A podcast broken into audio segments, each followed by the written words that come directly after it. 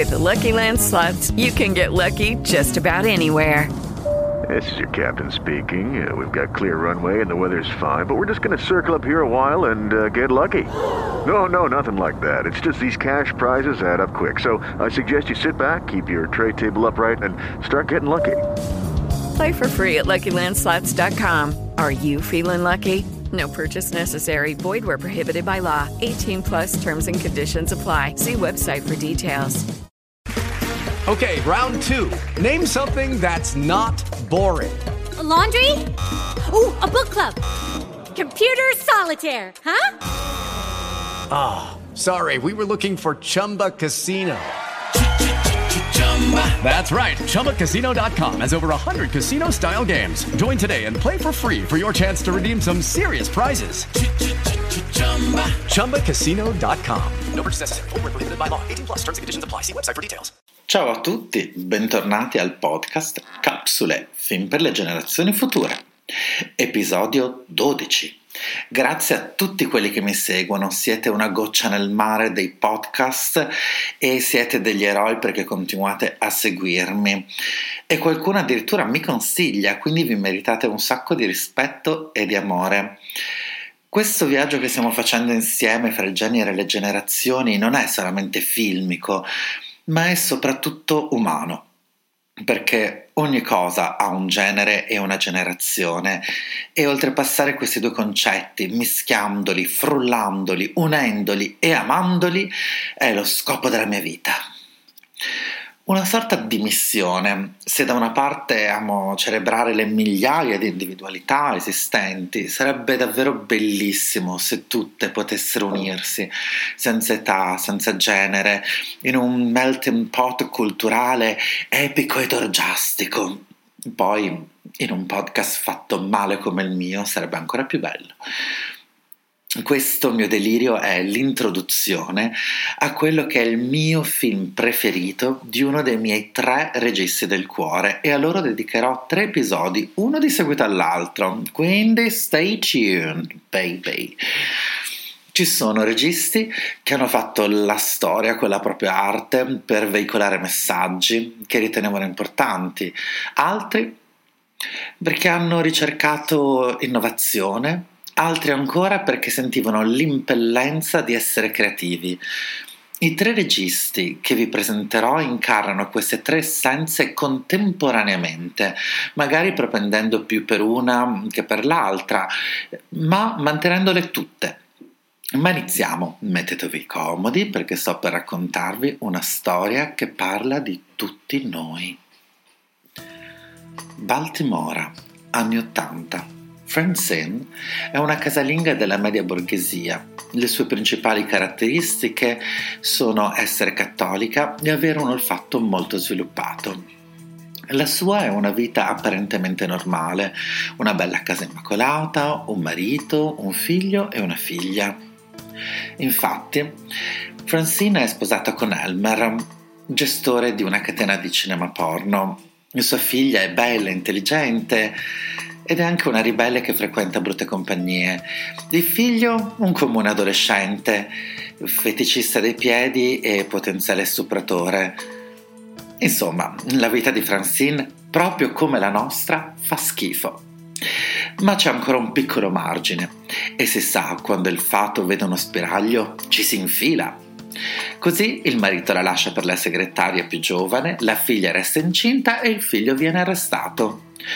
E questo è solo l'inizio di Polyester.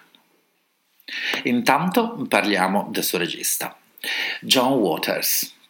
Nato nel 1942 a Baltimora, e cui ambienta ogni suo film, da una famiglia della middle class, è un adolescente quando incontra quella che sarà la sua musa, Harris Glenn Milstead un ragazzone sovrappeso che cerca in ogni modo, ma con scarso successo, di nascondere la propria omosessualità.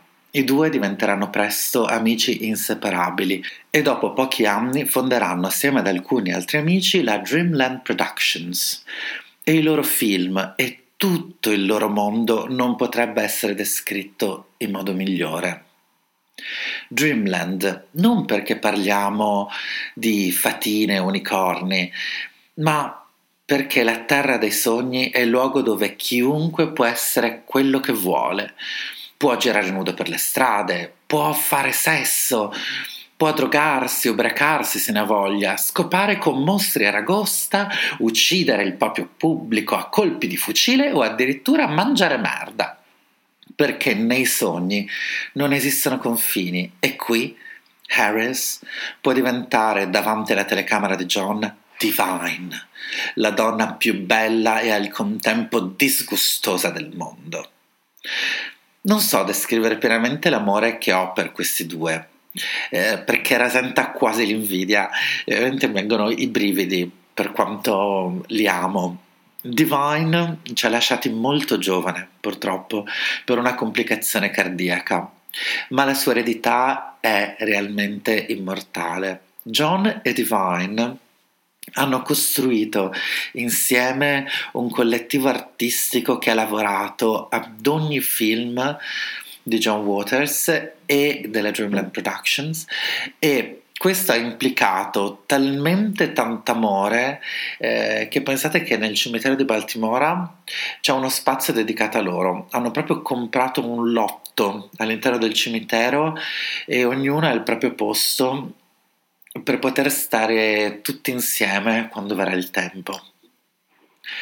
Eh, quella fra John Waters e Divine è un'amicizia che ha creato arte, che ha voluto rompere i cliché, denunciare una società stupida e bigotta, celebrando tutto quello che le persone normalmente giudicano brutto irrispettoso, non elegante o rispettabile, la indignitosa felicità dell'essere se stessi al 100%.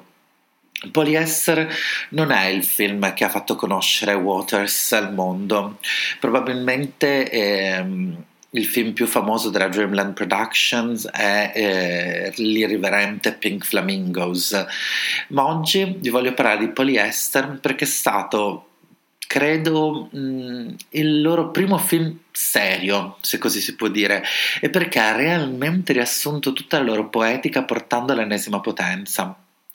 Le cose affascinanti di questo film sono molte.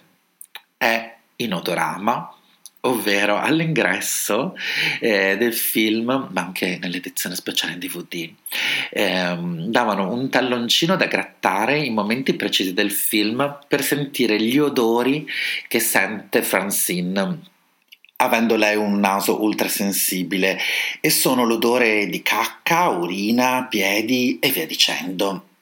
Eh, poi eh, un, un'altra cosa di questo film è che Divine è proprio bella, non è la regina trash dei film precedenti, è, interpreta proprio una vera e propria donna all'apparenza normale e dà eh, la sua prima vera prova di grande recitazione. Infine, è la commedia più decadente che abbia mai visto, è una storia realmente bella e originale. Eh, la stessa storia sarebbe potuta essere diretta da un altro regista ed essere uno dei mille Oscar di Meryl Streep. Eh, e invece abbiamo un piccolo film pieno di amore e ironia, dove la malattia può diventare arte, dove il dolore può essere curato con il macramè dove l'amicizia improbabile di una vecchia matta ci può insegnare che la speranza è spesso nella più sincera e schietta follia.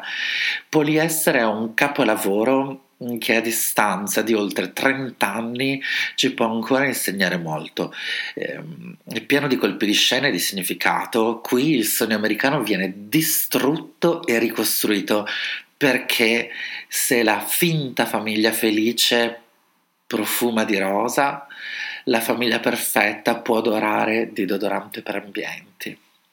E con questa immagine che mi scalda il cuore come una calda coperta 100% acrilico, io vi do appuntamento tra sette giorni. Non ve lo dico da un po', ma questa settimana lo faccio proprio col cuore. Guardate sempre cose belle, con bene in testa che le cose belle sono quelle che ci fanno stare bene A domenica prossima mi troverete dalle 8 del mattino con un nuovo episodio dal titolo L'amore, la verità e altri errori.